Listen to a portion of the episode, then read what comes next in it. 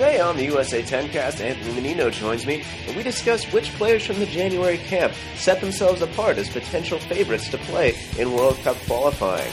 Also, should Geoff Cameron have been sent off in that game down in Panama? We're running a little bit hot tonight on the USA 10 cast. Welcome into today's USA 10 cast. John Arnold joined in Austin by Anthony Menino. Going to break down the recent U.S. men's national team friendlies, maybe touch on a few topics that we're going to be looking forward to this weekend. Anthony, how's it going? It's going great. How you doing, John? Doing well, doing well. Uh, of course, we both caught the friendlies the men's national team played this past week. I was there in Phoenix, uh, suburban Phoenix, for the U.S.'s 1 0 win against Venezuela. I guess we can start with that and move into Panama. It was uh, not a super exciting game. I guess neither of the friendlies were really too exhilarating, but kind of on the face of it, they didn't really have to be. Uh, we saw some things from players. Uh, certain guys really set themselves apart, and in that Venezuela game, one of them was your guy Geoff Cameron. Yeah, I thought he really separated himself from the pack in that game. He was, uh, in my eyes, the best player. Jermaine Jones had a a pretty good game too, but he he for me turned the ball over too much, and especially in the in the U.S.'s defensive third, which is big no no for a defensive midfielder like himself. But Geoff looked composed on the ball. Every time he would pass, he would give it to someone in space who was wide open and could attack. And if you think we we have Geoff Cameron in the back line for the senior team, and he's given that the ball to players like Donovan and Dempsey and Jozy. I mean, they can. He's he's setting him up in positions to do something special with the ball, which is why I think out of everyone, he's the person uh, who deserves to play with the U.S. men's national team in their upcoming friendlies and possibly this summer. He played well. Of course, he didn't get to see the full ninety minutes down in Panama. Was sent off. What did you think about that decision? I I don't know. It it was a strange decision. I guess my thing about it was the the Panamanian attacker ran into Cameron. Cameron was just running straight. It's not like Cameron stuck out his leg or anything. The Panamanian defender lost the ball. I mean, I, I kind of see why he had to call the call, call the foul because I guess Cameron was just there and he kind of tripped him, but definitely wasn't a red in my eyes. Um, but I guess he's the last player you have to call it that way. What do you think? Yeah, no, I think I, I might be in the minority here. I, t- I tweeted after and saw a lot of people saying, you know, horrible call. That's a kind of officiating that you're going to have in qualifiers, which is true to some extent. I didn't think it was that horrible of a call. It was tough for me to see how much contact there actually was. Kind of like you said, if Cameron was just kind of taking up space and Blas Perez tripped over him, or if Cameron actually did something to create contact to, to create the foul. I mean, in the end, it, it, wasn't a huge deal because the U.S. kind of was put in a situation of adversity that was that was nice for them to experience. I think, especially with some of these guys. In all honesty, you're probably going to have what three or four guys from this entire camp who make the senior team, who are in those World Cup qualifiers. But those are the guys who might crumble under pressure. You look at a guy like Donovan; he's been there before. Tim Howard, Clint Dempsey; they've played in you know these atmospheres before. All the kind of standbys these guys who are going to be kind of the fill-ins, I guess, on the team are the guys you want to have that experience. So all in all, I think it was a good friendly, and that incident, while it's nice to talk about, didn't turn out to be super relevant. Yeah, and I guess what I might have to ask you is who who do you think is going to make it to the senior team? I guess I already picked Geoff Cameron, but you said three or four. Who are those three or four guys? I think you see Cameron. One of the keepers definitely will be uh, will be on on one of the rosters um, as the backup, Bill Hamid or Nick Rimando, who had a great performance in Panama. You know, I, I think Klinsmann's been trying to go with Hamid just for the whole uh, kind of next next in line factor, but uh, good play is kind of yeah. They both looked good, I thought. Yeah, they both did.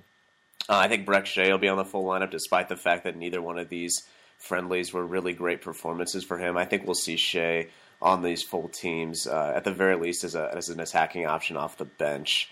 Um, and Juan Agudelo, who of course didn't get to play in these two friendlies because he's injured, I think he'll make the full teams too. Is there anybody you think I'm leaving out that, that you think will be there uh, come the summer?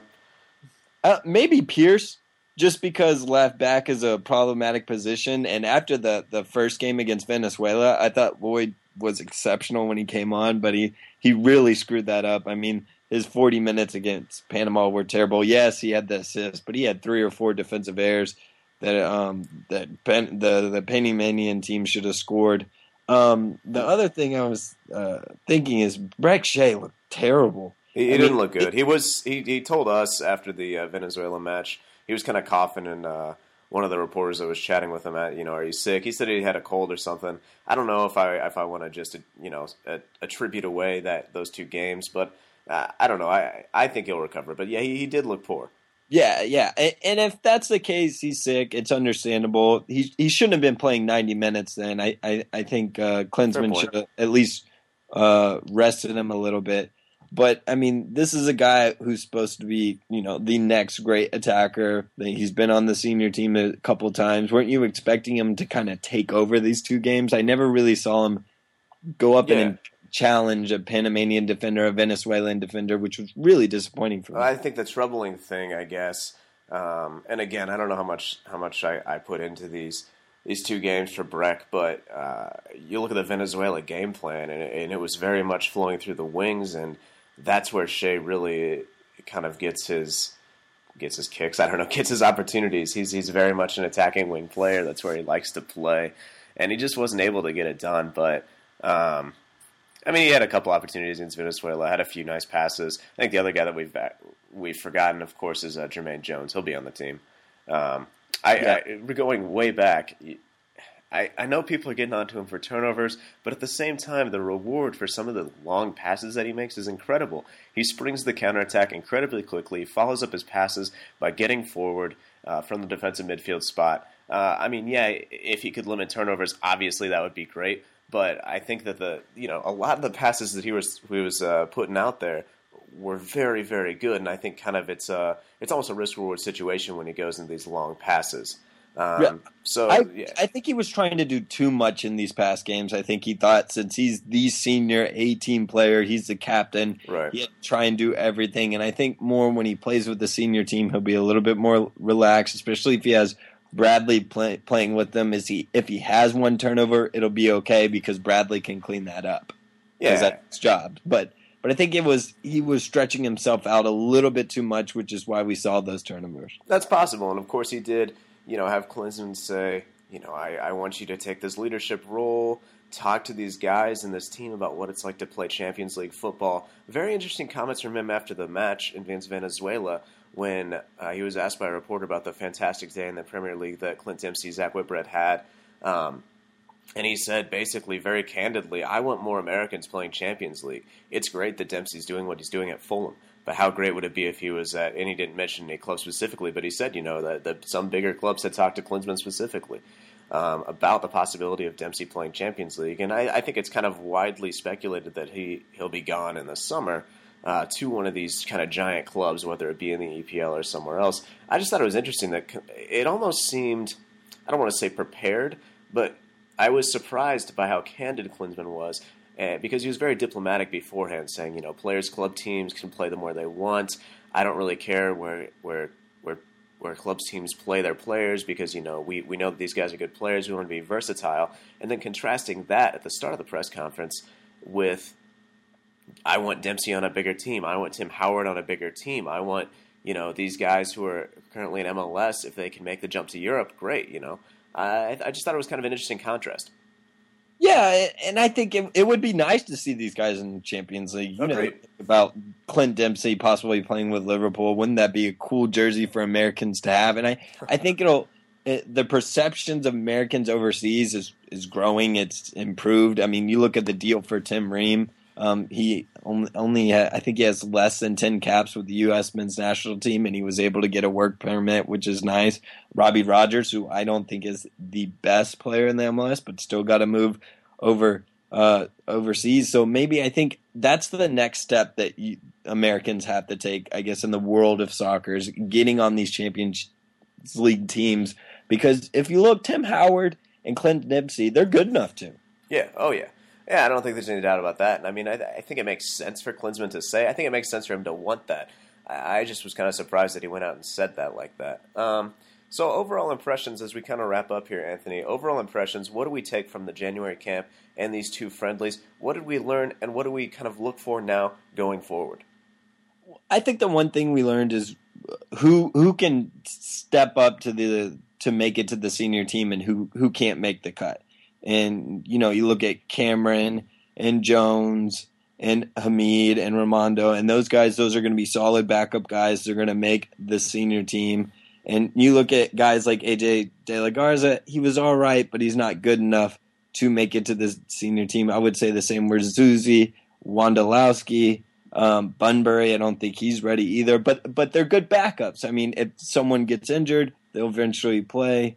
Um, and on the flip side, also I would I, I think it's good that the U.S. won. I think that was the more, most important thing. Mm-hmm. I mean, now we got two back to back victories. We're undefeated in 2012. We kind of needed some wins. What do you think? Yeah, I think it's fair. It's kind of interesting because after a friendly, you always hear there's there's a couple different camps. You hear the people who are on one extreme and they say we want to win every friendly, every match we play. I want us to win by a huge margin. Then you have the people on the other extreme who say I don't care if we lose horribly. I don't care if we look good and play good soccer. Then you know I'm happy with the performance in the friendly. So I think it kind of depends on the scale you're looking at.